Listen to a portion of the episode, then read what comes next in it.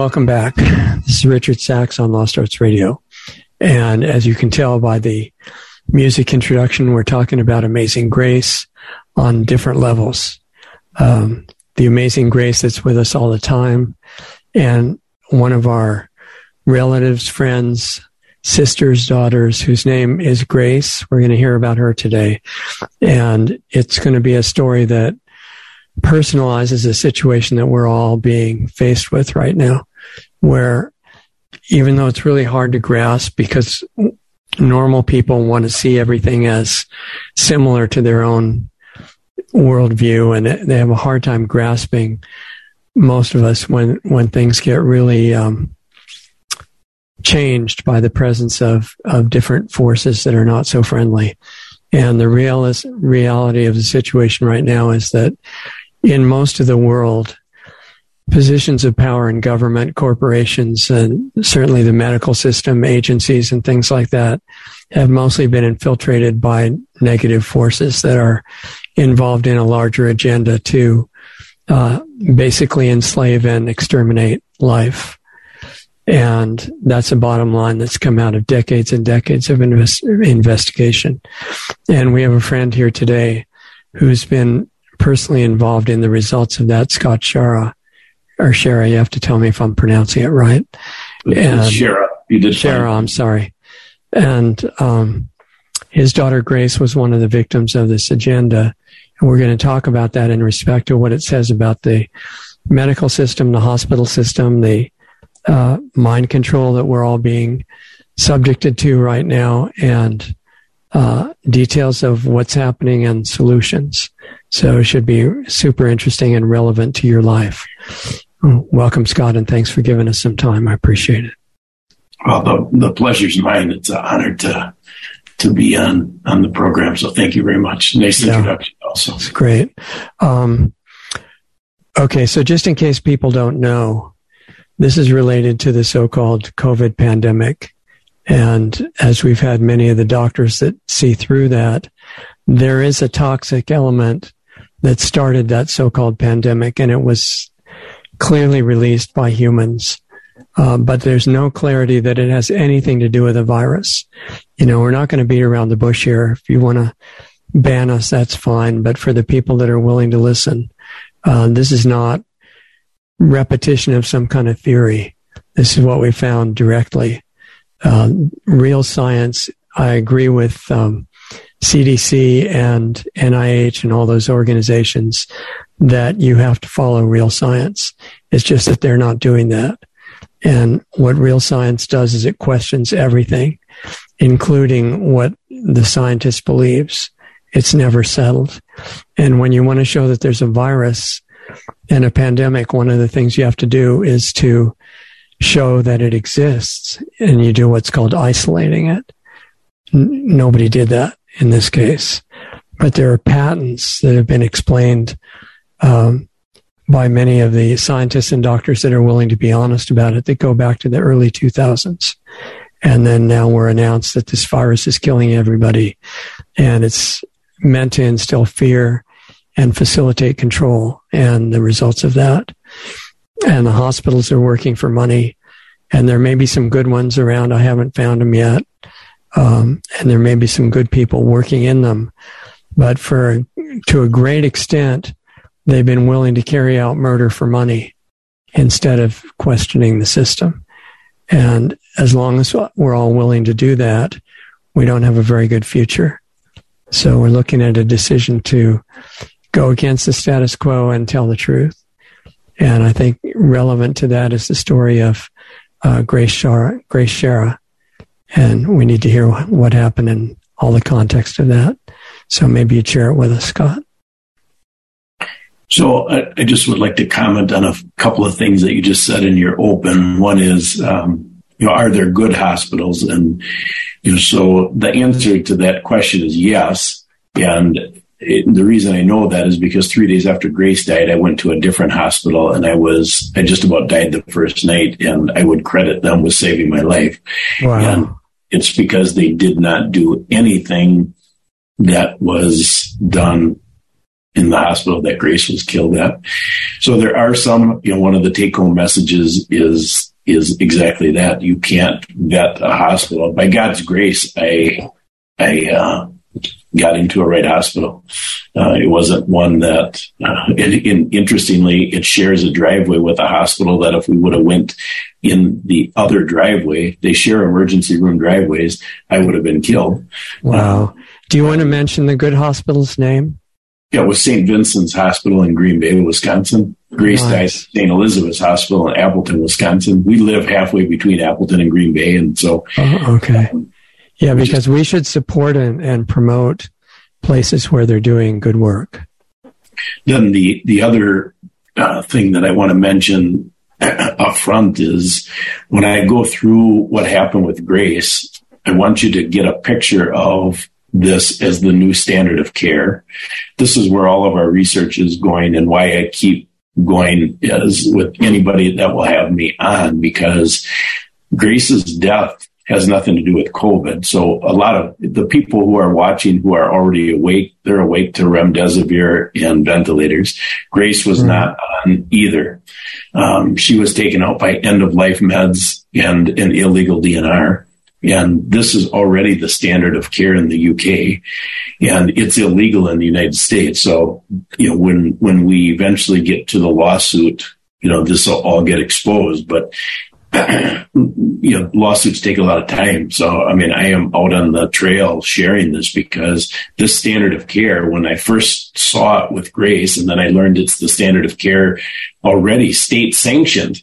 So, I mean, in the United States, this is becoming the, the standard of care behind the scenes. So when I first saw this with Grace, I thought, you know what? I bet you she's the first one who got where they were caught. And so we've heard of a number of them since then. Um, and it's it's going to become the norm unless for some reason uh, it gets stopped either by our, our lawsuit or others, and um, or God chooses to step in. But you know, to use end of life meds and an illegal DNR on somebody to take them out is you know it's unconscionable. What uh, what was she officially in the hospital for? For COVID pneumonia. Okay, but you said it had nothing to do with COVID. Her death had nothing to do with COVID. Oh, you mean she didn't die from COVID? She died from the others, from the treatments. She died from the treatments, absolutely. But it wasn't the treatments that you hear about all the time with remdesivir and ventilation. Um, she didn't, we never approved a vent and she was never on remdesivir. So she died from them using a combination of meds that should never be used on a person unless they're in hospice and it's end of life. And in, in order to facilitate it, they put an illegal DNR on her.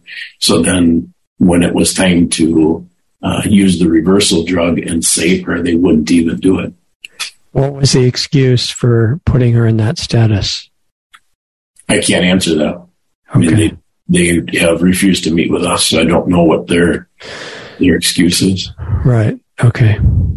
Yeah, there is no excuse. I mean, I I believe the excuse was that she is disabled.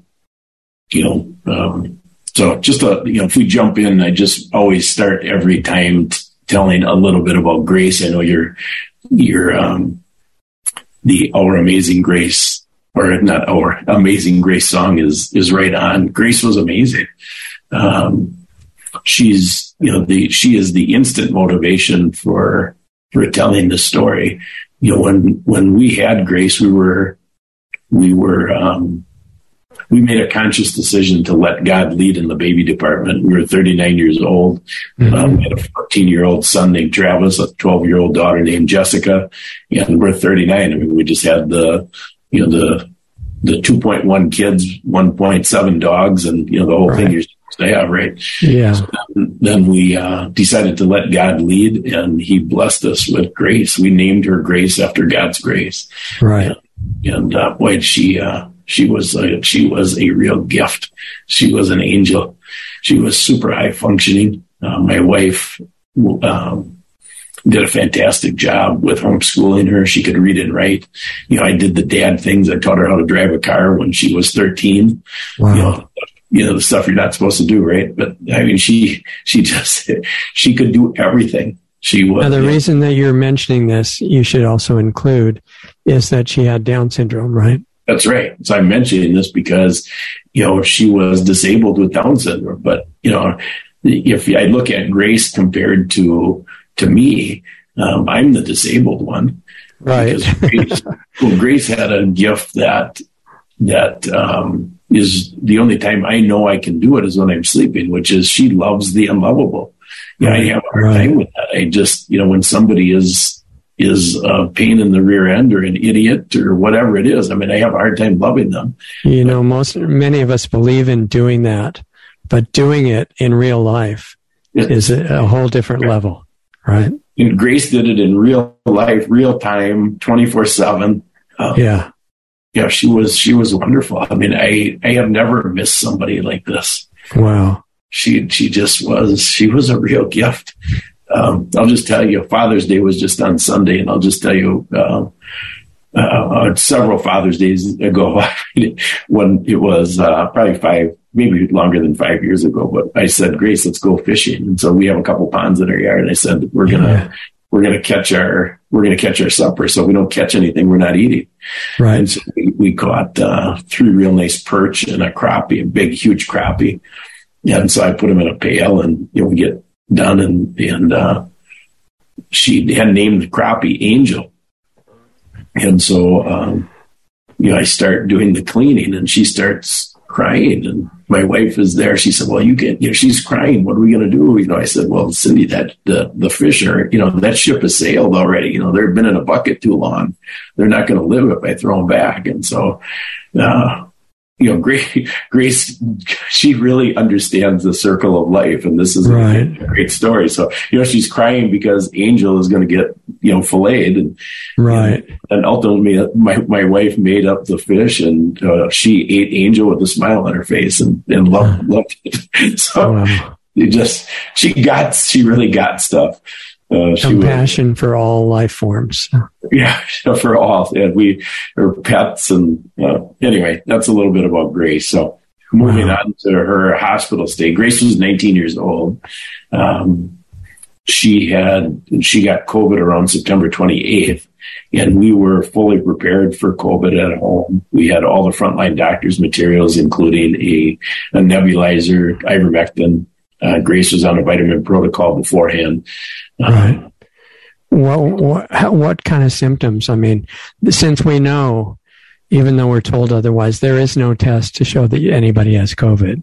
There's just a fake, yeah, fake. she just had she really just had a runny nose at that time. Know, okay. so the reason we we say now it was COVID at that point is because October 1st, we did a home test. She tested positive. We did a home test because of the fact that, you know, she just, in our opinion, she just had a cold, but we thought, well, we, we have a wedding we want to go to. We thought, let's test her just to make sure we're not spreading it at the wedding. So she tested positive. We stayed home. Again, we didn't think anything of it, but then we were monitoring her oxygen and her oxygen saturation uh, on October 6th was she couldn't get above 90. She was in the high 80s. And so that we perceived as an emergency. And so ultimately that led uh, to a trip to urgent care and then to the emergency room. Uh, at urgent care, they did a, a, blood test and saw that she had high D-dimer. So they, you know, they, they, they set this all up as an emergency. And at this point, I mean, I, as a person, I have a before all of this happened, I had a healthy distrust for, you know, the whole system. You know, right. so I, I really thought the hospital is part of the system. Um, you know, the, you know, the government bureaucracy is, is got a wide net, but so it was just a healthy distrust. It wasn't, uh, it wasn't that I thought that the whole thing is completely corrupt, which is what I believe now. Um, and, and she hadn't been vaccinated, right? She she That's correct. She had never been vaccinated with anything. Wow. Okay. And so um, that was one of the things. Which this is great. You can just keep firing questions as we go. That's the way to do it. Yeah, I hope you don't mind. I'm not not meaning no, I, to interrupt or anything. No, I prefer that because okay. people. You know, I, I know this story inside and out. So asking right. the question live is the best way to do it. Okay, so, good. Yeah, she was not vaccinated, and on top of that, they they mentioned the fact that she wasn't vaccinated in the hospital record so much so they they said bluntly if Grace would have been vaccinated she would not you know, would not be here. That's right in the doctor's reports exactly yeah. Uh, so, so, you were ba- according to them you were really a bad parent.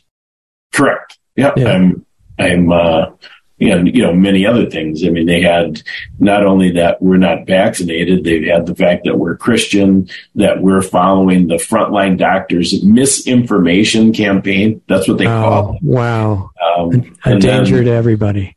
The thing that really put me over the top with the bias is that there were 22 doctors' reports for the seven days Grace was in. So every time a doctor would come in the room, the protocol is they have to write a report. So we have all those doctors' reports, and they reference the fact that Grace had Down syndrome 36 different times in those 22 reports. Right, just uh, in case you forgot, I guess. Yeah, it's, it's mm-hmm. so. I mean, those those are the four um, biases that that I I uh, I have charted.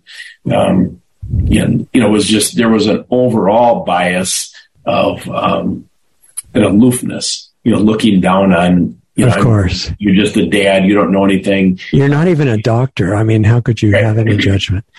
Uh, you, one question without losing your train of thought there. When they were saying repeatedly, she wasn't even vaccinated or, you know, and that's your fault that she was in the hospital.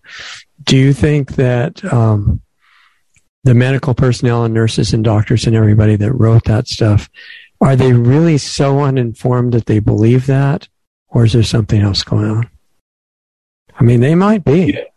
Yeah. Um, yeah, that's that's a that's a great question. I mean, I've got a whole bunch of theories on on that topic. These um, are not stupid people. Right, they are not stupid people. Um, it is rare. So, I mean, I I have heart disease, and when I when I first was diagnosed with heart disease, I started researching, and I found out the same pattern that the doc, the cardiologists are uneducated. Um, so I, I, invested about 300 hours studying heart disease, and I found out the cardiologists were uneducated on heart disease. Yeah. Uh, if it so, didn't come from the school or the uh, drug companies, then why look at it, right? Correct. So, yeah, it's uneducated is certainly a piece of it. Um, but think, think it through this way. So you know there you you still have a responsibility if you're uneducated on a topic to to do research especially when you see a pattern. So uh, just a simple example that i would share is that if you are going to reshingle your house so you buy the shingles you buy the shingle nails and you start laying the shingles down and if you hit your thumb with the hammer so you'd think oh my gosh that hurt then you hit your thumb again with the hammer and again with the hammer. So now you got three hits of the thumb with the hammer under your belt. Aren't you going to, at that point, if some light bulb is going to come on and say, you know what, I might be holding this nail wrong. Right? I mean, it just, it's like, isn't, isn't that what they used to call, uh, what was it, common sense?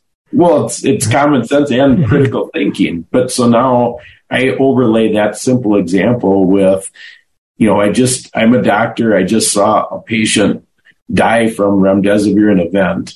Well, now another one died of remdesivir in event. In fact, boy, every time I do remdesivir in event, the patient dies.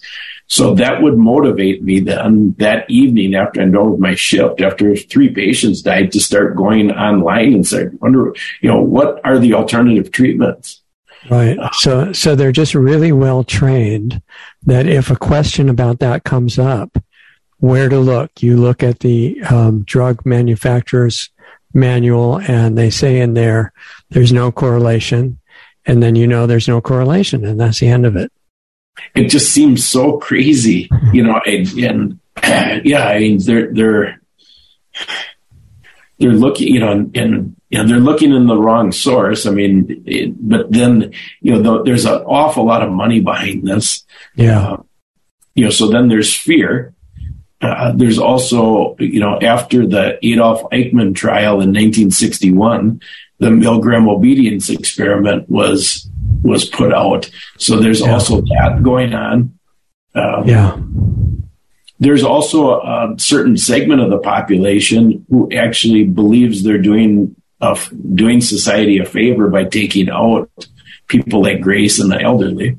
Right. You know, so there's there's you know it, it's certainly uh, the there is a percentage that are genuinely uneducated, but I think that percentage is extremely rare because you know they could only be uneducated after the first three deaths. After that, you can't be uneducated anymore.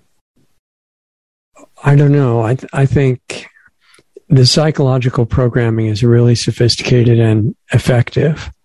Uh, not safe, but effective. And um, it's meant to kind of armor these people against common sense so that if they see 30 deaths right after taking remdesivir on the ninth day or whatever, um, they look it up in the journal that says remdesivir is great, and that's the end of it. So they're they're kind of conditioned to look in one place for the answer, no matter how many times it happens. I think that's I think that's right. The psychological conditioning. I want to mention something that this is where our research is headed. Mm-hmm. Uh, the the the term is banality of evil. This came out of the Adolf Eichmann trial tool, um, and so banality means common. So evil is so commonplace you don't recognize it. So in in Nazi Germany, that was happening. Um, yeah. In in Nazi Germany, the difference was is they were even publishing the evil, so they had the whole society in on taking out the disabled. So right. the disabled were taken out before the Jews. So the um, so it was published. So now our society is much more sophisticated, but the so the commonplace or the banality of evil. So now it's it was was um, published and um, dirty back then. Now it's not published and clean. So now the lab coats are the ones doing it. The doctors and nurses were involved back then too, but I mean, they're doing it with the the jab. They're doing it with the hospitals, which you'll hear in Grace's case. Right. Um, they've been setting this up for decades. You yeah, sixty-seven percent of Down syndrome children are are already aborted. Um, and a young person who gets pregnant is already convinced by their doctor to get an amnio. Um, if the amnio shows a negative outcome, they're encouraged to get an abortion. So this is this uh, psychology that you're talking about is already there. Similarly, what do we do with the elderly? You know, so right. when I was a kid and you were a kid, it was very uncommon to use a nursing home for your parents. Mm-hmm. Uh, now yeah. that is it's autom- automatic. Well, it's on both ends of the life spectrum. It was very uncommon to Correct. out raising your kids to a preschool daycare place. Uh, bingo. So this banality of evil, um, it's just way more sophisticated today than it was back then. And yeah. that's why you see so many people are in on it and they don't even know they're in on it. No, they're just following orders of the authority and the authority has either a white coat or credentials or something. Correct.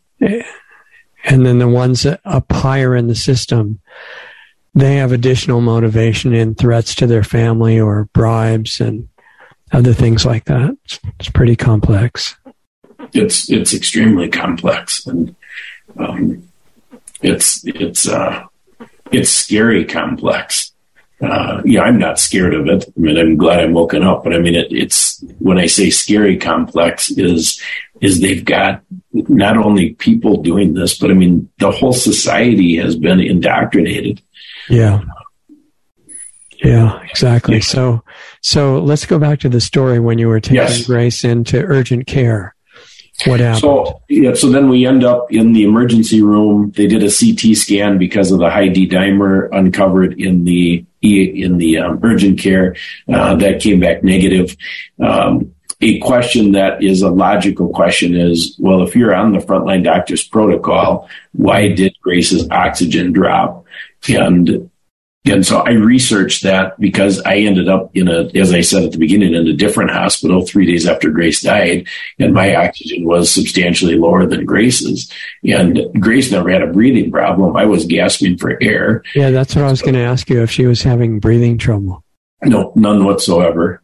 Um, and you know, I when, when I first got to the hospital, you know, I, I, had the same thing. The doctor asked me, in the emergency room doctor, "Are you vaccinated?" I said, "No," and he starts lecturing me on vaccinations, and I said, "Listen, I do not need this lecture now. I need oxygen." I said, "I can't breathe." Yeah. And um, and anyway, you know, fortunately, when I got checked into the room, the attitude of the staff there was completely different, and they were fantastic. Like I said, they saved okay. But ultimately, Dr. Chetty is the one who connected the dots for me. He's a South African doctor, and he had about eight thousand patients with the Delta variant, and he concluded that if you have a genetic disposition to clot and produce inflammation, which I have both of those, mm-hmm. uh, that you're it's going to impact your oxygen saturation if you have the delta variant. So I believe Grace would have inherited those from me. She was never diagnosed, but I mean it would be logical because my wife's symptoms were even worse than Grace's and mine, but she never went below 95% oxygen saturation. So, so Grace was being affected by blood clots to some degree because of the D dimer result. Right. Well, she they did a CT scan, and, and same as me, I had a CT scan. I didn't have any clots, but but I have a clotting disorder. Okay. So I've had two surgeries, lifetime. Both surgeries, I ended up with blood clots. That's why I know I have a clotting disorder. Okay. And my heart my heart disease was produced by inflammation. Um, so I knew I have both of those, and that's that's why I believe that both Grace and I were impacted that way. So I, I would imagine that you've learned natural things to do for the heart condition too at this point. Correct. I mean, it, it's, uh, I did a complete, you know, so once you do the research, you realize what's going on. And my primary care doctor was, I mean, he's one that gets it. So, I mean, I went in and I showed wow. him what's going on and, and I said, listen, this is what I'm doing. And then he let me order my own tests you know, you always have to have the doctor sign off, but he would sign yeah, off on everything that I wanted because he, he said, you know, you, what you know is 10 years ahead of what we know. Wow. So what a wonderful doctor. It was great. I mean, that is such a strange thing. But, mm-hmm. uh, so then I, I ordered all my own tests. I get my blood work and then you see, oh boy, I mean, I was borderline diabetic, even though I yeah. always healthy. I mean, I, I was healthy. And there's, I only got this, the CT scan for my heart because I was going in for my 55 year old physical. Right. I right, just asked the doctor, should I do the scanning? And he just casually said, might as well. You know, like it's no biggie. You're healthy. And then, you know, then I got the bad news. So anyway, okay. that, that so, doesn't matter. That's, we're getting off, off track. But anyway, the, so now, you know, ultimately the emergency room physician recommended that we admit Grace to the hospital. Mm-hmm she framed it such that you know we'll put Grace on oxygen and a steroid. Uh, she'll be here for you know three four days and um, get her out of here. Yeah, uh, that makes sense. I said I'll be staying with her, and they the attending nurse said, "Well, you can't." I said, "Well, what's the reason?" She said, "We don't allow visitors on the COVID wing." I said, "Well, then I'll be taking Grace home," and. Uh, she came back after two hours and we had a meeting and decided you can stay as long as you don't leave the room. So, I mean, that's how I got in the room. So, I mean, Grace's case is unique in you know, very few people have been in the room. And very, yeah. my background before the business I own now is that I'm still legally a CPA. And so CPAs are used to audit trails and taking notes. And so, I mean, right. I was notes the whole time. I mean, I'm researching, taking notes. Every time they bring up something, I look it up, see what's going on. I had a doctor friend on the outside that helped. And, um, so, I mean, that I have contemporaneous notes that, that helps this whole credibility of this story. And, you know, that's, and that's one reason I was able to do all this research is, is because of that skill set. And so, I mean, you know, praise God that He gave me that that skill set right. to put all this together. Yeah, uh, that was important, especially um, for whatever legal cases it leads to. Those are all based on recording data and observation, correct documentation, stuff like that. So the first day, then we we were in the emergency room. Then uh, approximately ten hours, about midnight on October seventh. Um, we got into the room. Um, that first day on October 7th was, was fantastic. That first night was, was fine other than the alarms were going off constantly. And so I, I requested that they have the alarms go off at the nurse's station and they lied to me and said that they can't. The reason I know it's a lie is because the other hospital that I went to, I requested the same thing and they respected my wishes. So when you're looking at incidents like that, lying about the alarms, what do you think is the mentality behind that? It's just saying, well, this is inconvenient. Just tell them whatever, you know, and don't do it. Well, the the biggest um, problem with our human condition is the desire to control. So, I mean, I just see it as that. You know, we, we it's just a, a way to control you. Right. We all want. We, I mean, that's how we're all wired that way, unless you submit to God. But you know, so I just saw it as you know they're wanting to control. Um, okay. Versus the other hospital, you know, they they they respected my wishes. I, I can hardly believe it. Right. I mean, I, I, believe I was put into that other hospital so that I could objectively tell this story. Yeah, I mean, and see the con- see the contrast. Right, because otherwise you don't really realize. But then you see, oh my gosh, this hospital saved my life, and this hospital did this. I mean, in virtually every single step was different. Wow you know so then then as i started studying you see the money and you see how all this fits together then you can see i mean it's um, there is a standard of care that will save people's lives but i mean it's it takes unfortunately it, you know it should just take the hippocratic oath but it, it takes a doctor and nurse to stand up now against the narrative. And you know very few are willing to do that because you know their paycheck and their livelihood and everything right. that they went to school for that's all on the line if you go against the narrative. Absolutely. Yeah some so, of them are, some of them are personally attacked. The um the next thing that the most the the first significant thing that happened so i'm just going to go through two significant events um because it gives you kind of frames frames this whole thing and they're very important events. So the the first one was the morning of October 8th. So this was the morning of the second day.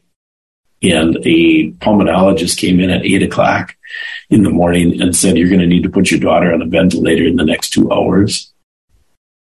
The and so I said, What is that recommendation based on?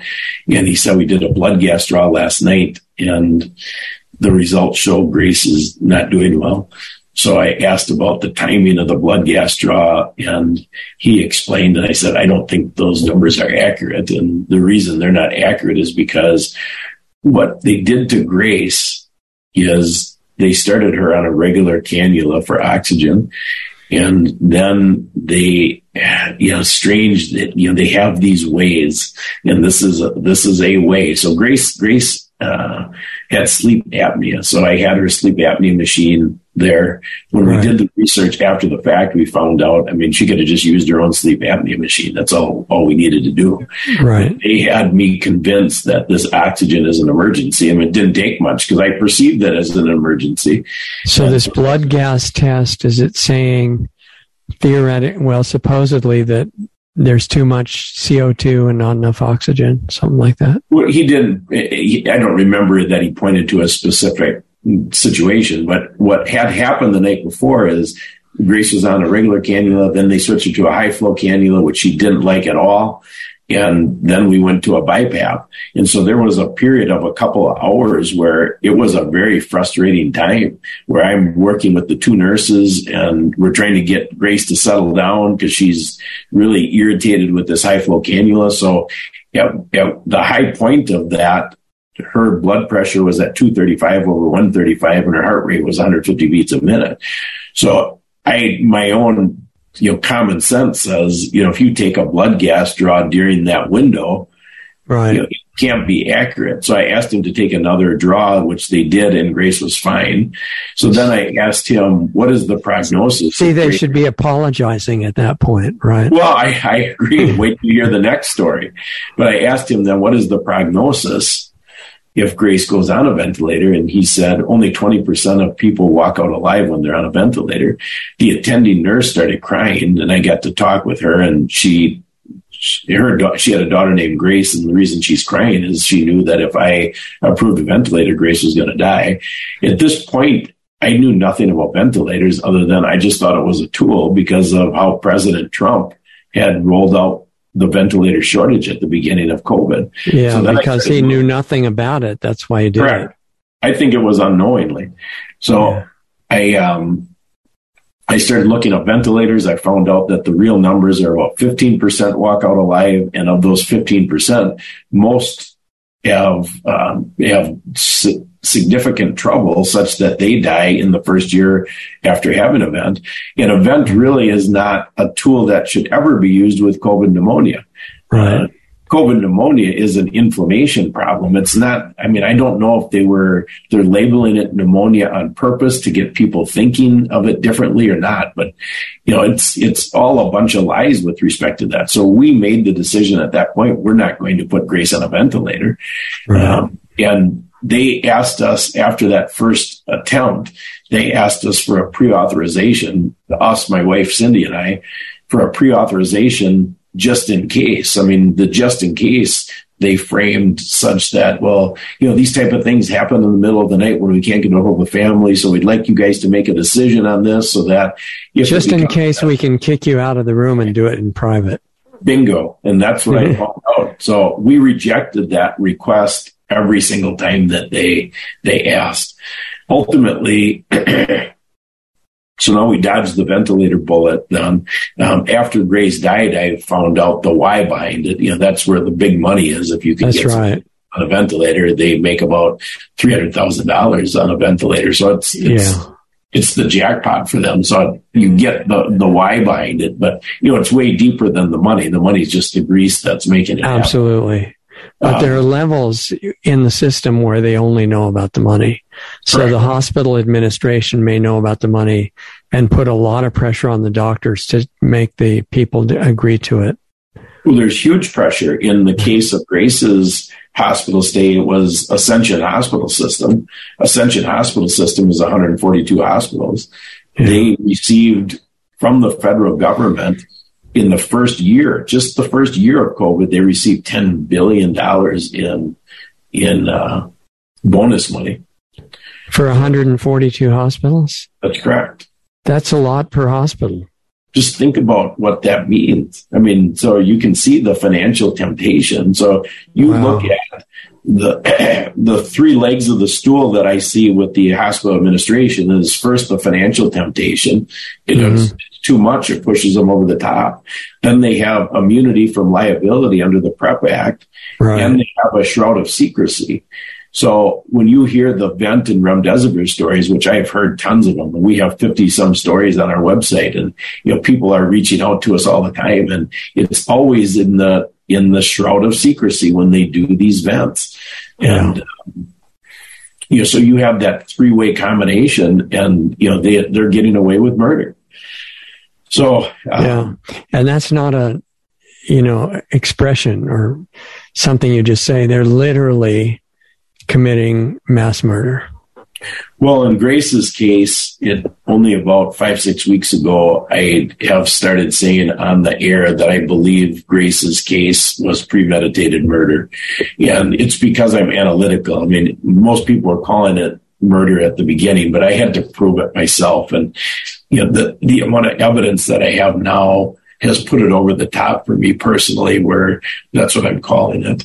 Right because that's what I believe now. Um, and that's from the details that you're in the middle of explaining, right? Correct. Yeah, and especially when we get into, you know, I'm just setting up the story right now with these type of things to give you, this just gives you the perspective of the hospital. So they have this one perspective, they're trying to push a vent. Then the other one is they have an incentive to falsify records. So on October 9th, the, um, Grace's, Grace got up she wanted to eat. So I ordered food. I started feeding her. Of course, you know, Grace could feed herself, but not with the BiPAP mask on. Right, and, right. The nurse came running in and said, you can't do that. I said, what's the reason? And she said, uh, her oxygen saturation is only at 85%. And so I had all of my COVID materials in the room, which included my own oxygen um, finger meter, the pulse mm-hmm. And so I processed what she said for about 15 minutes. And I thought, this cannot be right. I mean, she was on a regular cannula in the emergency room and she's in the high 90s. And now you got this BiPAP mask on. It can't be at 85. So I put my finger meter on Grace and it read 95%. And so now the nurse, I called the nurse back in and I said, is my finger meter accurate? And she said, yes, it is. And I said, well, why is my $50 meter more accurate than your $50,000 machine? Right. And she said, because the leads get sweaty. And I said, because, yeah, because oh, I didn't hear you. Because what? Because the, the leads get sweaty. The, you know, so they had this finger meter on Grace, but it has leads on it. Yeah. Underneath, they have it taped on her finger. And so I said, well, if that's a known, why don't you proactively change these leads out every three or four hours or whatever it takes, given that this is the primary tool you're using to make recommendations for my daughter's care. Mm. And she snottedly responded, you should just be thankful you caught this again, you, you like you said with the other one, you think that they would apologize, but I mean, you know, no. I'm just I'm just a dumb dad. You know, the programming is not just to misunderstand the situation. The programming is to get mad if it's questioned. Absolutely. You know, and she she certainly can't talk about it. Yeah. Great. She showed the way she was, no doubt about it. And it's frustrating. So, you know, ultimately I'm now I'm wise to oxygen. And when so we're monitoring Grace's oxygen on our own. And if you just process, so you'd think, well, you know, we call out the faulty equipment and you say, you think, well, what's the, what's their motivation to have faulty equipment? Right. And in Grace's case, they only changed out these leads three times in the seven days she was in the hospital. I know that because I have the bill they sent to Medicaid. And why do the leads get ruined so fast? I don't, I don't know how fast they get ruined, uh, but she said they get sweaty you know, so the patient's sweating and it must screw with. Uh, yeah, human with, uh, patients have been known to have sweat. Yeah, right. It's the blinding flash of the eye. It's like somebody should have figured this out, right? And I mean, she obviously knew the answer, but didn't want to do, any, do anything about it. You know, I challenged the faulty equipment directly with the doctor. Nothing happened. Um, no. on, Grace's, on Grace's last day, they had oxygen readings on two different machines at 44 and 69%. And my daughter was reading it on the pulse ox at 93%. You know, and so what it's almost like they figure, well, you know, if this patient dies, we have other patients. I'm positive that's the case. And they can justify, you know, if somebody's sharp enough to get the records after their loved one dies and they yeah. see they put them on a vent, well, they can have faulty records to show that, well, he, he was only at 70% oxygen. We had to put him on a vent. Right. But nobody's, how do, how do these machines get calibrated? You know, and he would no, have died much worse if it hadn't been for the ventilator. Exactly. That's yeah. the excuses that you you. I mean, when you read the stories, I mean, it's it's it's so egregious. Wow. So you know that oxygen thing. Now we're wise to. And the next day, I, I don't want to invest a lot of time on this. Was October 10th, and ultimately the head nurse came in with an armed guard at seven o'clock in the morning. This is Sunday morning, and said you need to leave immediately. And you know the you know the the primary excuse was the last the last three shifts of nurses don't want you in the room. And it's because I, you know, I was challenging. Um, and so, you know, ultimately I did leave peacefully after about an hour. Uh, that was, uh, maybe the hardest day of my life because I, yeah. I, gave, I gave Grace a hug. Um, yeah, I remember. Because on a, on a deeper level, they have no right to chase you out of there. Well, I agree. And, uh, but she said, you know, so the armed guard is there, and she said, we're going to call the Appleton police if you don't. You know, I argued with her for an hour, and uh, so I called an attorney friend of mine, and he recommended leaving peacefully, and so I did. And uh, the armed guard walked me out to my truck and and said, Scott, you should take this to a higher level. So I mean, it was. In other words, he realized that it wasn't right. That's correct. So we we had 44 hours then without an advocate in the room and uh, during that 44 hours, they ratchet up a drug called Precedex. This is a sedation med, and this is the first cause of death. So why don't you spell spell that name for us? Precedex is P R E C E D E X. Okay. Just like it sounds, press, but the this the S is a C, Precedex. Okay. So this is a sedation med that's used for surgery. It's used to knock people up for surgery. Um, this is the there's three causes of death in Grace's case. This is the first cause of death, and so Precedex is. Um, is it, the reason they're using it with COVID is they have to sedate the patient to get a ventilator. Exactly. Nobody would have, nobody would put up with it otherwise. Correct. So basically, they're sedating them, you know, the entire time to get the, them set up for a vent. And right. so they kept sedating Grace, thinking, you know, eventually this family is going to allow us to do a vent. But the package insert, all these drugs have package inserts. The package yeah which are the rules. In in this one's case, it says I'm just reading it right off of the package insert right now. Adverse reactions associated with infusions greater than 24 hours in duration include ARDS, which is acute respiratory distress syndrome, respiratory failure, and agitation. On Grace's death certificate, the first cause of death listed, the immediate cause of death is acute respiratory failure with hypoxemia. So, I mean, you heard me just got I just got done reading that this is a uh, a direct cause of using Precedex more than 24 hours. They had a, had Grace on it four full days before her last day. They started wow. on October 9th. And hypoxemia is another side effect of Precedex. So that became, uh, and of course they list COVID-19 pneumonia as the second cause of death. So they can get, they got a $13,000 bonus for taking her out. Um, right. So that's that's a fairly big deal. You'll hear how that fits into the last day here when we get there. So my my wife could not be the replacement advocate because she had COVID. My daughter Jessica now came in to be the replacement advocate. Uh, Jessica will be 32 on on Saturday to give you a perspective of her age. Um, Did she get to be there while you were prevented from being there? No, because we had that gap. We had 44 hours where we had to hire our, we had to hire Grace's special needs attorney to negotiate with the hospital attorney to get an advocate back in. Oh, okay. Which um, burned up the time. Very frustrating. So they increased the dosage of Precedex seven different times during that four, 44 hour window. So, so if you had been sitting there, they would have had to ask you if they could do that, right? Well, that's a great question. They would have had to ask me legally whether I'm sitting there or not. Okay. It um, comes back to the informed consent issue. That's correct. They never gave us informed consent on Precedex. And normally informed consent is ignored. Yes. Otherwise, they'd be taking all their time saying, and there's 10 different ways this drug can kill you. Would you like to have some? Or this other one will kill you in 12 ways. And they, it would be bad for business to have informed consent with stuff like that. Absolutely. And what, what they already knew what I was doing. I mean, when they were telling me things, I was looking up the drugs. And so right. The chief COVID guy in charge, his name was Dr. Zymet, you know, he wanted to put Grace on tocilizumab right away. And so I asked him to spell it. I look it up.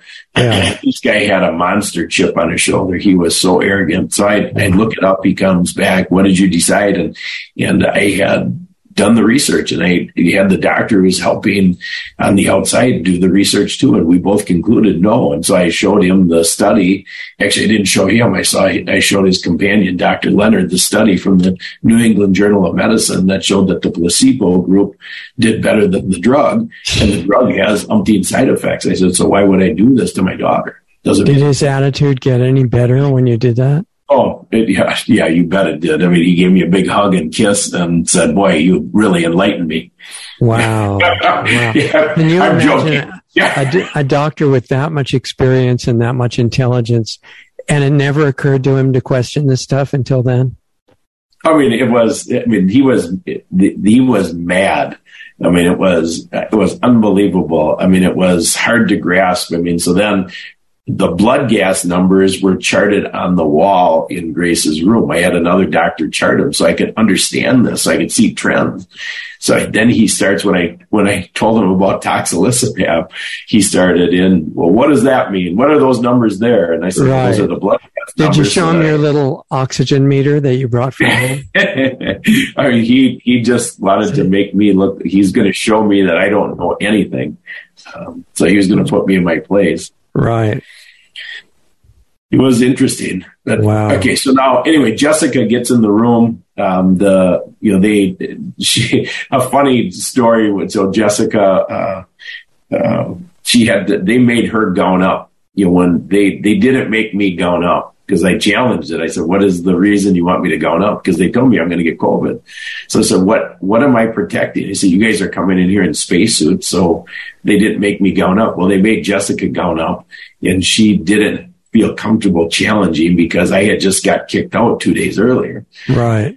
So, you know, she goes in the room with Grace and Grace, you know, she starts talking to Grace, but she's got everything on. So Grace says to her, you sound just like my big sister, Jessica. And Jess says, I am your big sister, Jessica. And Grace gives her a look like that can't be. Uh, but Jessica has tattoos on both of her arms. So she takes up her sleeves and shows her and they get, they get a big hug. And wow was it was just it was fantastic. So Grace's uh, last night on this earth was October 12th. Yeah. Um, Jessica recorded Grace's oxygen all night long at 98, 99%. Um, before Grace went to bed, she sat up in the bed and Jessica called her two boys, Grace's nephews, on FaceTime. Through the BiPAP, Grace waves at them and hollers, Hi, boys you know, so even, you know, Jess just thought Grace was, well, she's awful sleepy, but she just thought, well, she's in the hospital, you know, but she's sleepy because they got her on Precedex. Right. So at this time, she's on this drug four full days, but you can still tell by what I'm telling you, she's, she's still normal. And yeah, she had a lot of resistance to the correct. drug. Yeah, she was, she was a tough kid. Yeah. Uh, so anyway, the next morning, now I'm going to walk through what happened. And so this will cover the second and third causes of death. Uh, so there's a lot of detail here that I want to cover. So at yeah. approximately o'clock, the doctor called Cindy and I. This is on Grace's last day, October 13th. And the, the purpose of his call was to ask our decision on a ventilator. He had called us the night before, uh, went through all this rigmarole with a ventilator, really drilled it down, you know, and, and so we said, no, we're not doing a ventilator. And I think we sealed Grace's death that day by saying, no, I think they finally realized we are not going to convince this family. And the statistics that day, the hospital was at maximum capacity. The emergency room was at maximum capacity. And they were only making $1,680 a day on Grace because we would not approve a ventilator. So, so that must have been you know, very stressful for them psychologically that they were losing yeah. all that money, right? They were losing all that money. So I believe we sealed her fate that day. Uh, well, yeah, you but know, you couldn't have done anything different because I if you agreed to it, the ventilator is a weapon anyway.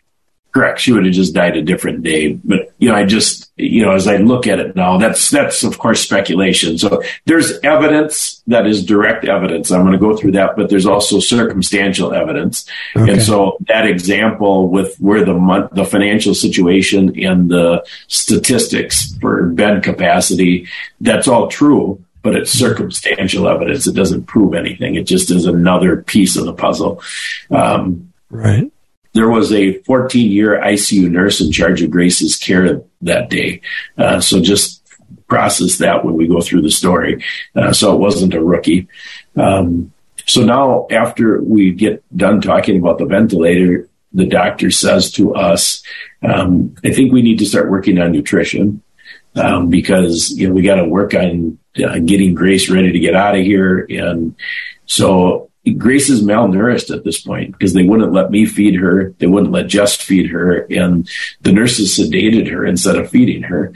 And they only gave her a few protein shakes. So we foolishly agreed to a feeding tube. And I say foolishly in light of the fact that, you know, now we understand the malnourishment was self-inflicted, but Grace also had a PICC line, so she could have been fed TPN food.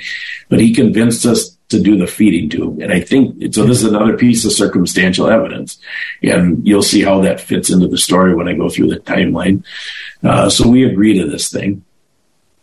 So now the next, so then in that same phone call, I do want to cover this because I, I want to be sure, I want to make sure people understand the concept.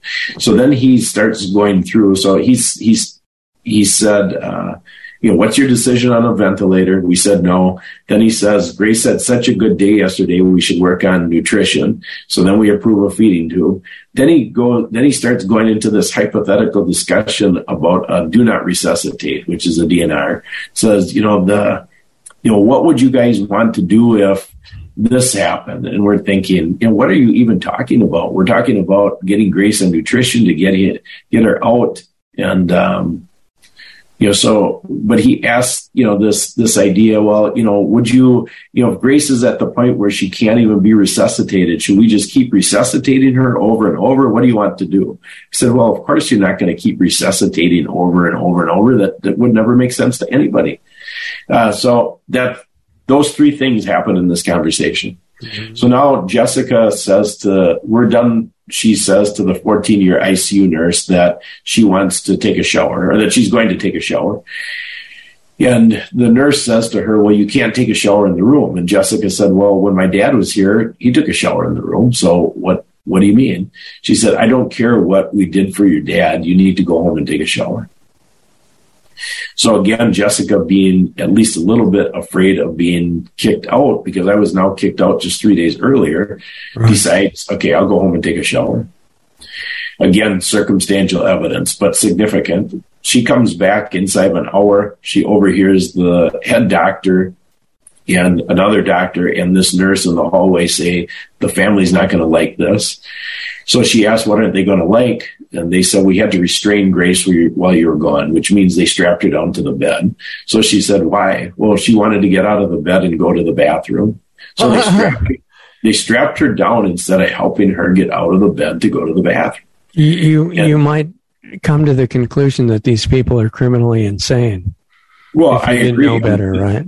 This is what made me research the Down syndrome thing because I think they did this because they could. Again, circumstantial evidence. Mm. Um, so they made her poop in the bed.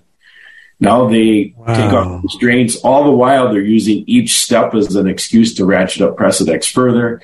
Wow. Um, at 10:48 in the morning, um, now I'm going to go through these times is each of these things is time stamped in the records. I have this on Grace's website on the tragedy tab. Uh, it's under thou shall not kill and it's got the timeline stamp. So at 1048, now they have her on a near max dose of Precedex. So this is the dose that would knock, you know, starts getting you ready for surgery, near max dose. At 1125, they gave her a dose of lorazepam, which is an anti-anxiety med. She's, she's already almost completely out of it. But they so give you, you have to decode what anti-anxiety means. Well, that would mean to to if somebody's anxious about some something to give them a med so it stops their anxiety. It's a depressant. Correct. It's a depressant. Exactly right. Um, and there's the the package insert for morphine, which is you'll hear that coming up, says to not combine these three drugs, Precedex, lorazepam, or morphine, because it can cause death. So now they give her this lorazepam. So that's at 11:25. At 11:37, they insert the feeding tube. So if nutrition was so important, would you think they would start feeding her then? But they wait two hours and 22 minutes to x-ray that the feeding tube is in the right place. So at 11, at 1.59 in the afternoon, they do an x-ray and now start feeding her. And at this point, Grace is knocked out. Right. So they, they start feeding her after she's knocked out. And Jess is in the room. She knows Grace is knocked out. Grace never recovered from that. Right. So and this, this makes sense then why they talk about DNR because they knew on some level that this was going to happen. And I'll just jump to that. You know, we'll go into the detail, but we found out um, subsequent to Tom Renz getting involved because um, the the medical malpractice nurse said we were missing at least a thousand pages of records. And so when she got those extra records, we found out they put the DNR on at 1056 that morning.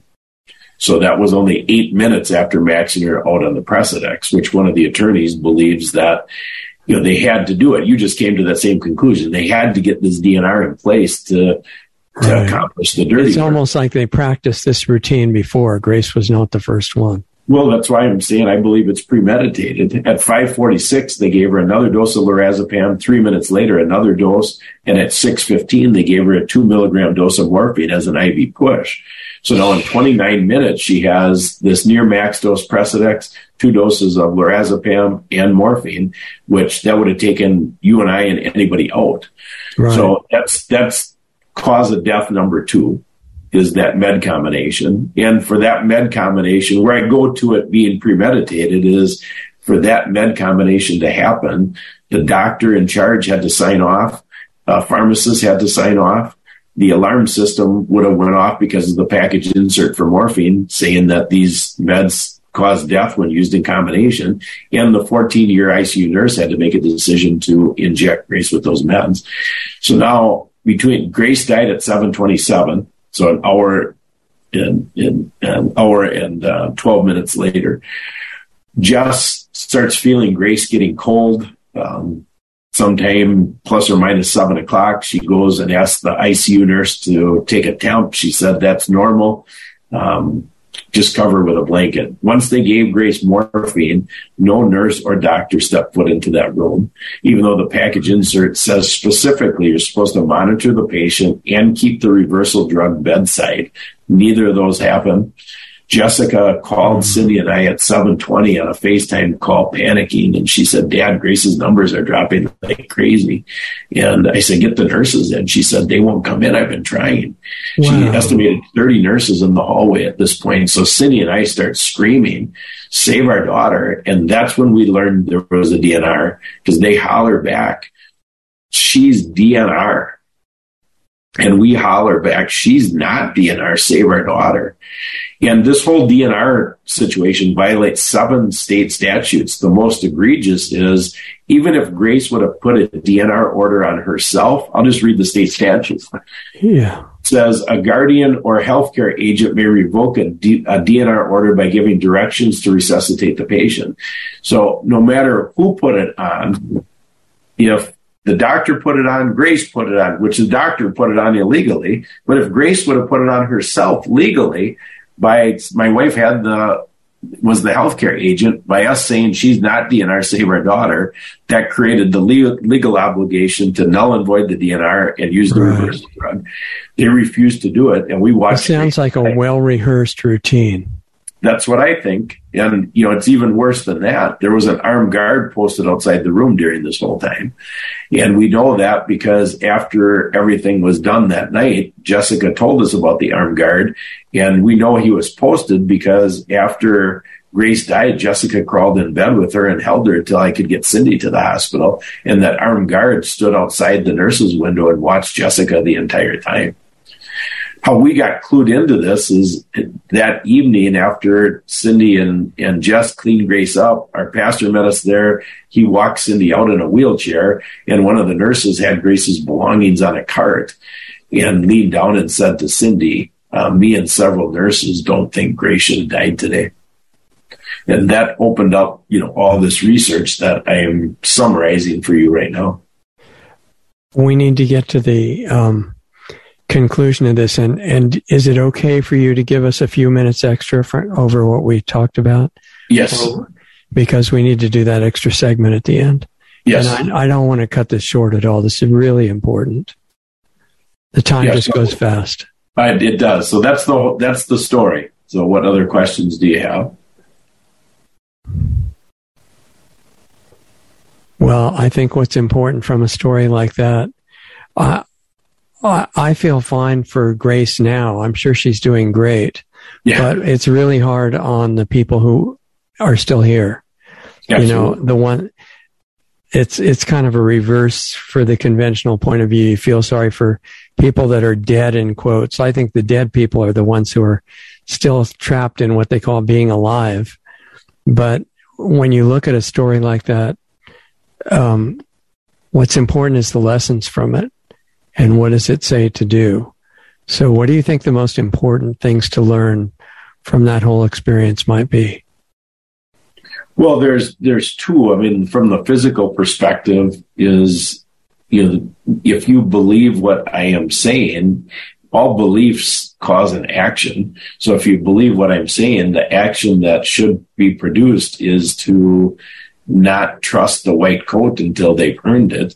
And better yet, vet the local hospitals and white coats ahead of time and get involved with somebody who's medically trained that is not been bought by the system. So, I mean, that's the, that's so obvious from this story. Um, if you don't believe what I'm saying, um, that's your choice, but then you also have the consequences. If you wonder, take a look at Grace's website. I have all this research that I just right. referenced. It's all posted. Take right. a look for yourself and then start going on some alternative medias and see the consistency of, of what I'm talking about. Did you ask the question if this is what's going on at this particular hospital? Is this common or unique? That, Did I ask that question? It, I would imagine it would come up. Well, you know, we requested a meeting with uh, the hospital CEO and the doctor, and they refused to meet. So, I mean, I've never got a chance to ask any of these questions um, of them. We sent them all the research and requested a meeting. And, you know, at that point, I was pretty naive in all of this. I just thought, right. well, they would want to know what they did and repent of it. And so then they could stop it. I didn't realize at that point, this was back in on November 8th when we requested the meeting. Grace died on October 13th. So I didn't realize they're all in on this at that point. Right. You know, I have I, a lot what, different perspective today. What I'm asking about is not whether it's unique in that hospital, you know, for more patients. I'm asking about whether you ever looked at whether this is common among other hospitals it's this is common throughout the entire world right now.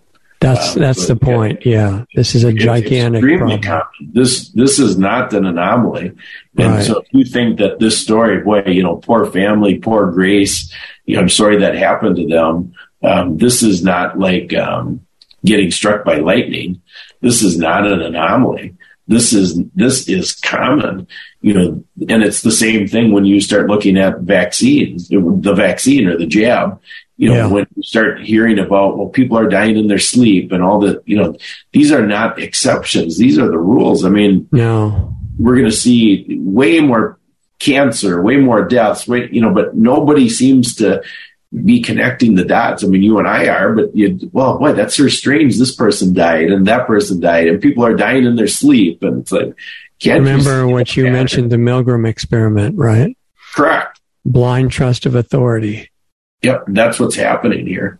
Uh, then, of course, the spiritual side is the is the more important side. I mean, we we feel that um, God is using us to call people back to Himself. I mean, so it's it's. I think time is urgent. I mean, this is yeah. is a time like we've never seen before, and you know, for people to get right with God. If you know Him already, you know, wake up and be part mm-hmm. of sharing the message. And if you don't know Him, um, you know, this is this is the time. You know, time is short.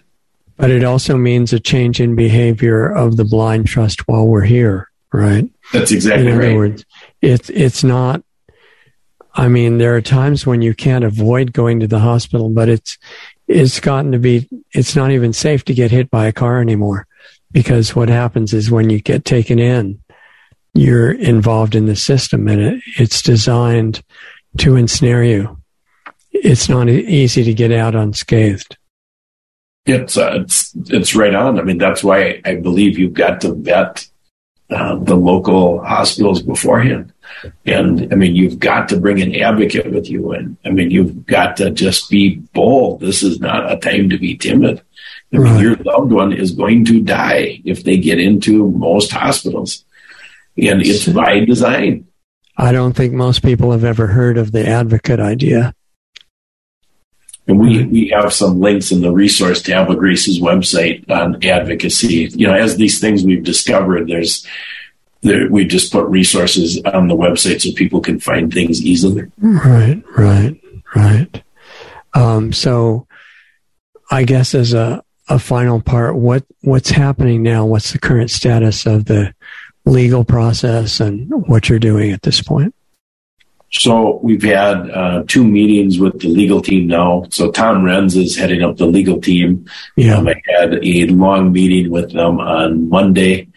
Um, and basically it, it, came out of the first meeting where I had made the suggestion because of, of how many hours I have in the story. I said, I think you guys need, need to interview me because it'll save you a bunch of time versus going through all the records from scratch. So they did that. Yeah. And, um, so it's going to be several weeks now before you're going to see the needle moving on a public basis. Um, but they're, they're looking at using Grace's case as a national test case. Um, that sounds great. Now, what? Who are the defendants in the case? Is it just the hospital, or can you? I I would hope that you could involve the individuals that you, you, dealt with. Yeah, I, am not going to know that until they they lay this the whole thing out on paper. But I believe that's what they're going to do. I mean, they've they mentioned that before when we had the meetings, but you know, yeah they have to ultimately decide that strategy. But it, you know, it seems like we should cast a wide net. I think so because um, what would be nice is to decrease the motivation for employees to just follow orders and kill people. That's right, Tom. That's what Tom convinced me of. I we weren't going to do a lawsuit, and then, uh, as God would have it, I met Tom in February, and uh, then he convinced me that this is the this is probably the fastest way we can stop this behavior. Yeah, because otherwise, people say, "Well, I'm just following orders." Right. And then where, where we're headed with our research is is in this um, comparison. We're, we're, we think this is a genocidal movement, and so that's mm-hmm. what we're starting to to research that whole piece, and you know, eventually we'll we'll make our research public, and um, then I'm sure there will be even a bigger target on our back. But we got to get this out.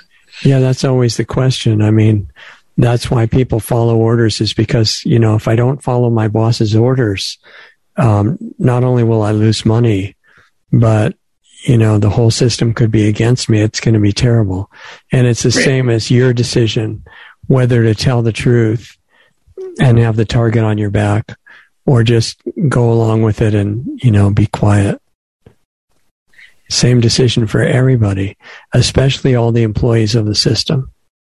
That's that's right on. I mean, this, right. that is the fastest way that this could end is if the the employees in the system um, let their consciences be their guide and right. and just said no no more I, I can't do this become anymore. whistleblowers correct you know i mean i know project veritas is pretty busy right now but the whole area of hospital exposure to what's really going on you you mentioned the hippocratic oath before and yes. that used to be taken seriously at one time i don't know if it was ever fully followed but as I remember, Hippocrates, which is a lot smarter doctor than many of them now, said he didn't say, well, don't kill too many people, you know, compared to the ones that you help.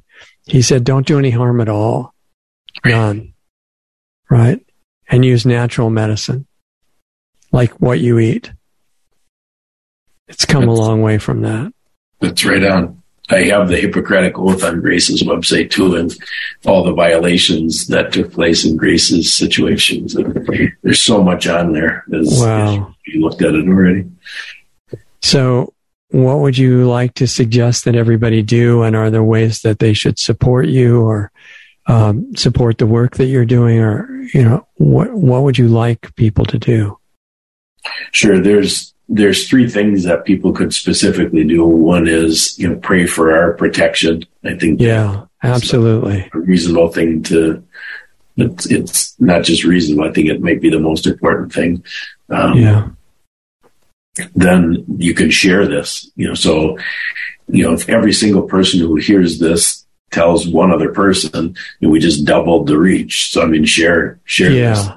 In other words, don't don't just listen and say, "Well, that was interesting. What's next?" Correct. Do Take something. it seriously. At least share it with one other person. Yeah. And um, third is if you want to help, we have a "How can you help?" tab on the website. So the website is ouramazinggrace.net. And right. There's, there's a give, send, go there. Uh, so we're um, we're starting the, you know, we've raised about 30,000 so far. And so we're raising money now. Um, we have, we have a fair sum in this. We have billboards up. And so that's why we have, we have over three, we have over 300,000 of our own money in this. And, you know, it's going to be another 300,000 for the lawsuit. So, wow. you know, if people yeah, are inclined to help, I'd appreciate that. People should give you as much money as possible. And I would think not just for the billboards and the lawsuit, but uh, wouldn't hurt to give you some money for security too. Yeah, I mean, I uh, I don't know if you can see my security in the. Oh yeah, it's right in the. You see in the back corner over there. I got my my twelve my loaded twelve gauges in the corner. That's my security right now. Oh, I I just see a dark line. That must be it. Okay, yeah, that's the. that's very good security, and it's a good price. Good price too. totally agree with that, and, and you know the system agrees that that's really good security because they're trying to get rid of it, right? Yeah, that's exactly right. They're very good guidance, you know.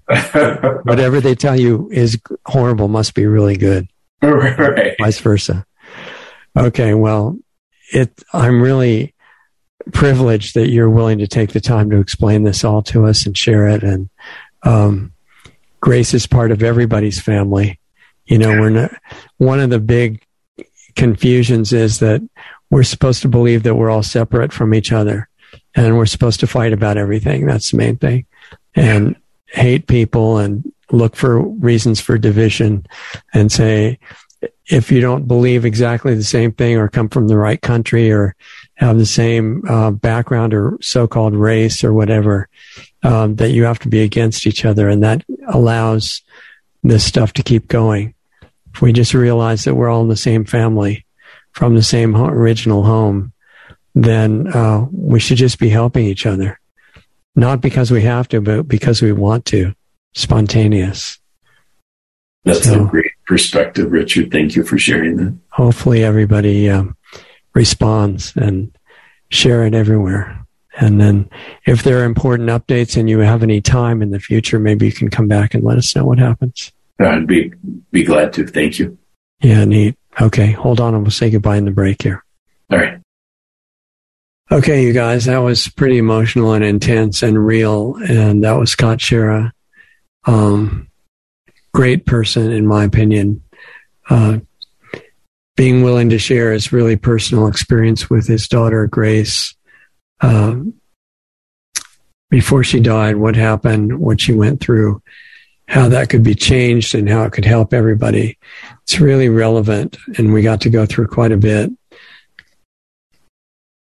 We're just living in such a I don't even know how to describe it. It's a really unnatural situation, it seems to me, that normal people, without being subject by the enslaving mind programs, we would just be helping each other. We would be discovering natural ways to stay healthy and maximize life quality. And if somebody's sick, we'd be looking for natural and, and powerful ways to help them get better, which is what Hippocrates was talking about uh, 2,500 years ago or so, I think, saying in medicine, do no harm, not like no harm. He didn't say, we'll try to match the harm with the amount of people that you think you might be helping and make sure it's reasonable. He said, don't do any harm at all.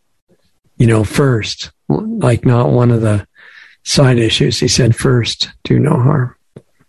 And that doctors used, used to take an oath to obey that.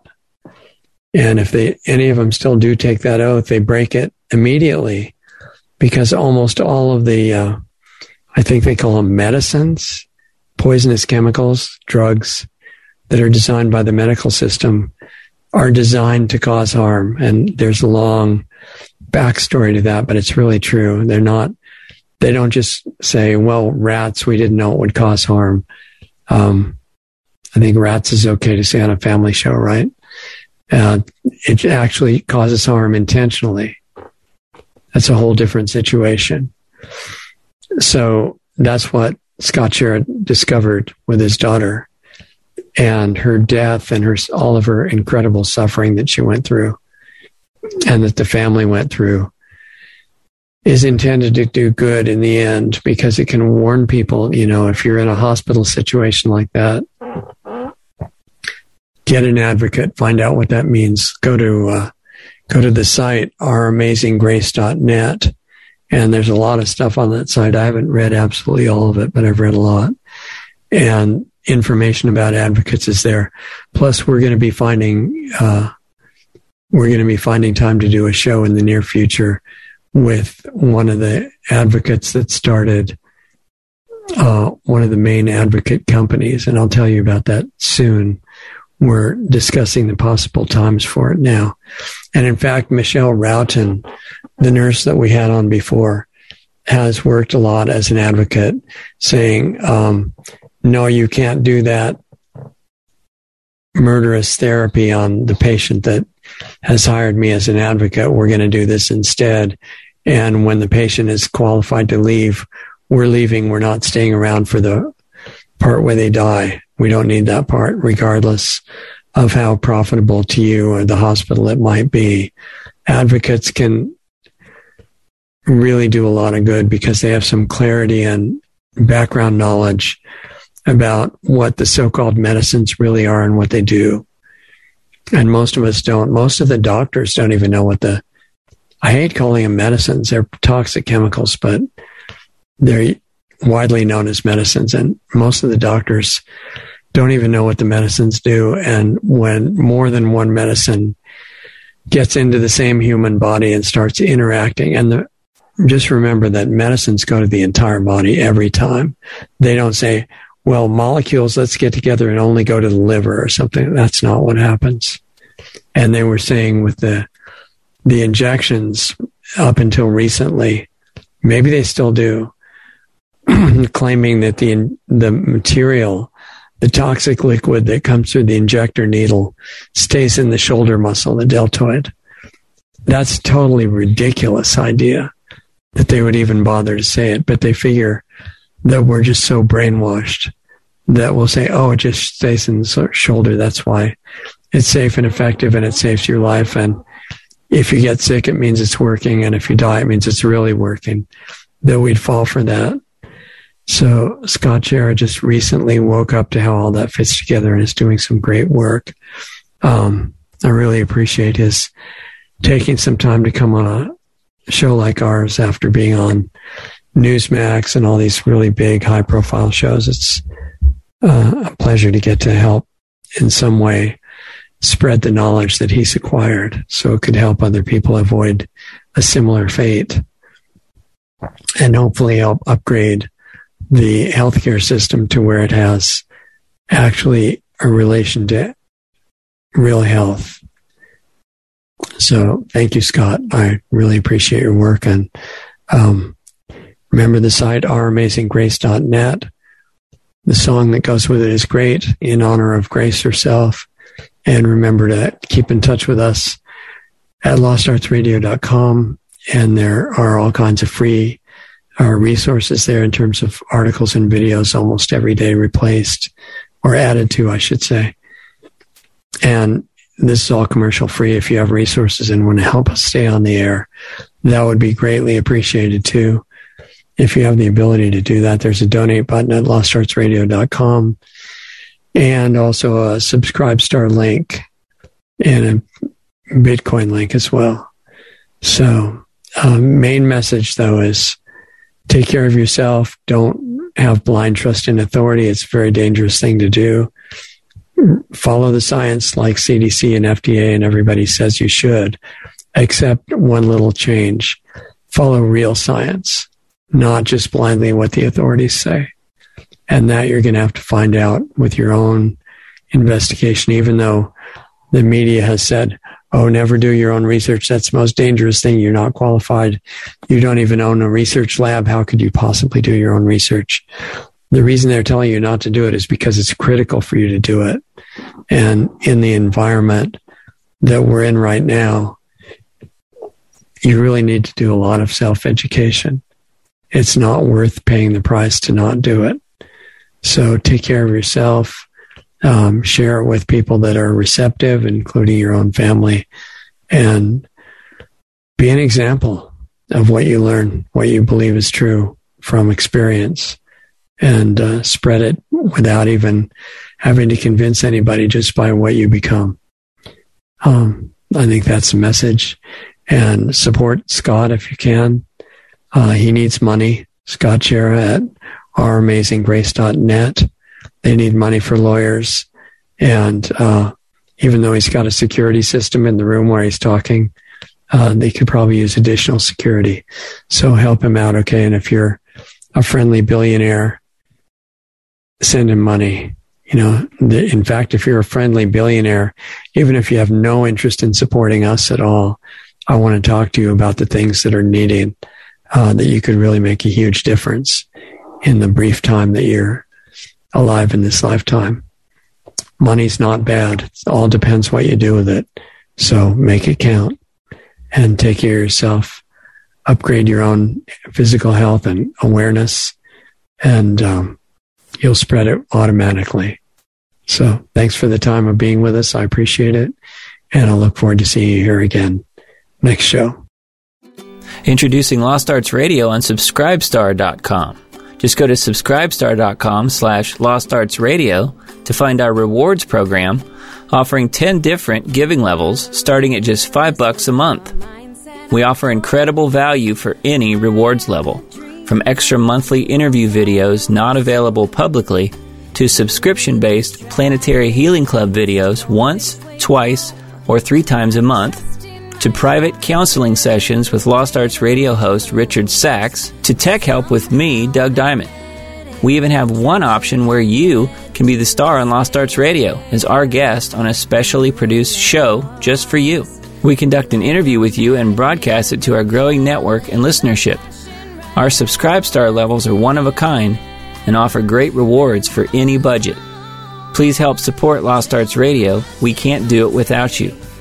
With increasing censorship on many of our channels, we really need your support today to keep doing what we're doing. As Richard says, we're not even at survival level yet. Lost Arts Radio has three weekly shows. Lost Arts Radio Live each Saturday night at 7:30 Eastern, 4:30 Pacific, which is a live stream currently on multiple platforms in case we get banned from some of the larger ones. Right now, we're on Facebook Live, Twitch, and DLive. You can access these broadcasts by going to www.lostartsradio.com slash live for all the links to those channels. The Planetary Healing Club meets right after Lost Arts Radio Live at 9 p.m. Eastern, 6 p.m. Pacific on Saturday nights. And our Sunday show with guests airs at 9 p.m. Eastern, 6 p.m. Pacific on Sunday nights on our Blog Talk Radio channel, our YouTube channels, Facebook pages, and on Brighteon. Be sure to sign up for our free email list just in case we do get banned on big tech's platforms. It's just a matter of time, really. They don't like the stuff we talk about and they do not want the truth out there. In fact, they have already attacked us numerous times. Join our free email list so we can let you know where we are and how to access our shows. The sign up button is right on the top right on most pages of our website. The best starting point for all things Lost Arts Radio is our main site, lostartsradio.com, where you can find the hottest news selection videos that we curate just for you. Those are on the homepage and added to daily, as well as articles and breaking news about information you really need to know. Our show archives, the 10 most recent shows, are right on our homepage, as well as our Blog Talk Radio page at blogtalkradio.com slash lostartsradio or just click the All Things Radio Show tab right on our website. We're in the podcast directory on iTunes, and all of our shows, except the banned ones, are on our YouTube channel at Lost Arts Radio. Our Brighteon page is really taking off, and we often have editors' picks videos right on their homepage. Visit brighteon.com slash channel slash Lost Arts Radio. On our site, you can also access our free listener forum as well as sign up for the Planetary Healing Club, which is just $25 a month, where you get private access to a one on one interaction with host Richard Sacks and myself and the other club members who participate live. More info can be found at planetaryhealingclub.com. We're providing solutions in there to make the world a better place. Come join us. Stay tuned because up next, you'll get to hear a really great song by an independent artist that we're doing our best to support. Go to lostartsradio.com slash music for the full list of all the great songs and bands that we spin on our audio only podcast shows. If you're in a band and want to submit a song for consideration for airplay on Lost Arts Radio, visit my website at diamonddiscaudio.com for more information about the music placement, mastering, and mixing work that I do. Thanks again for listening to and supporting Lost Arts Radio. We love having you as part of our family to learn, experience, and grow with.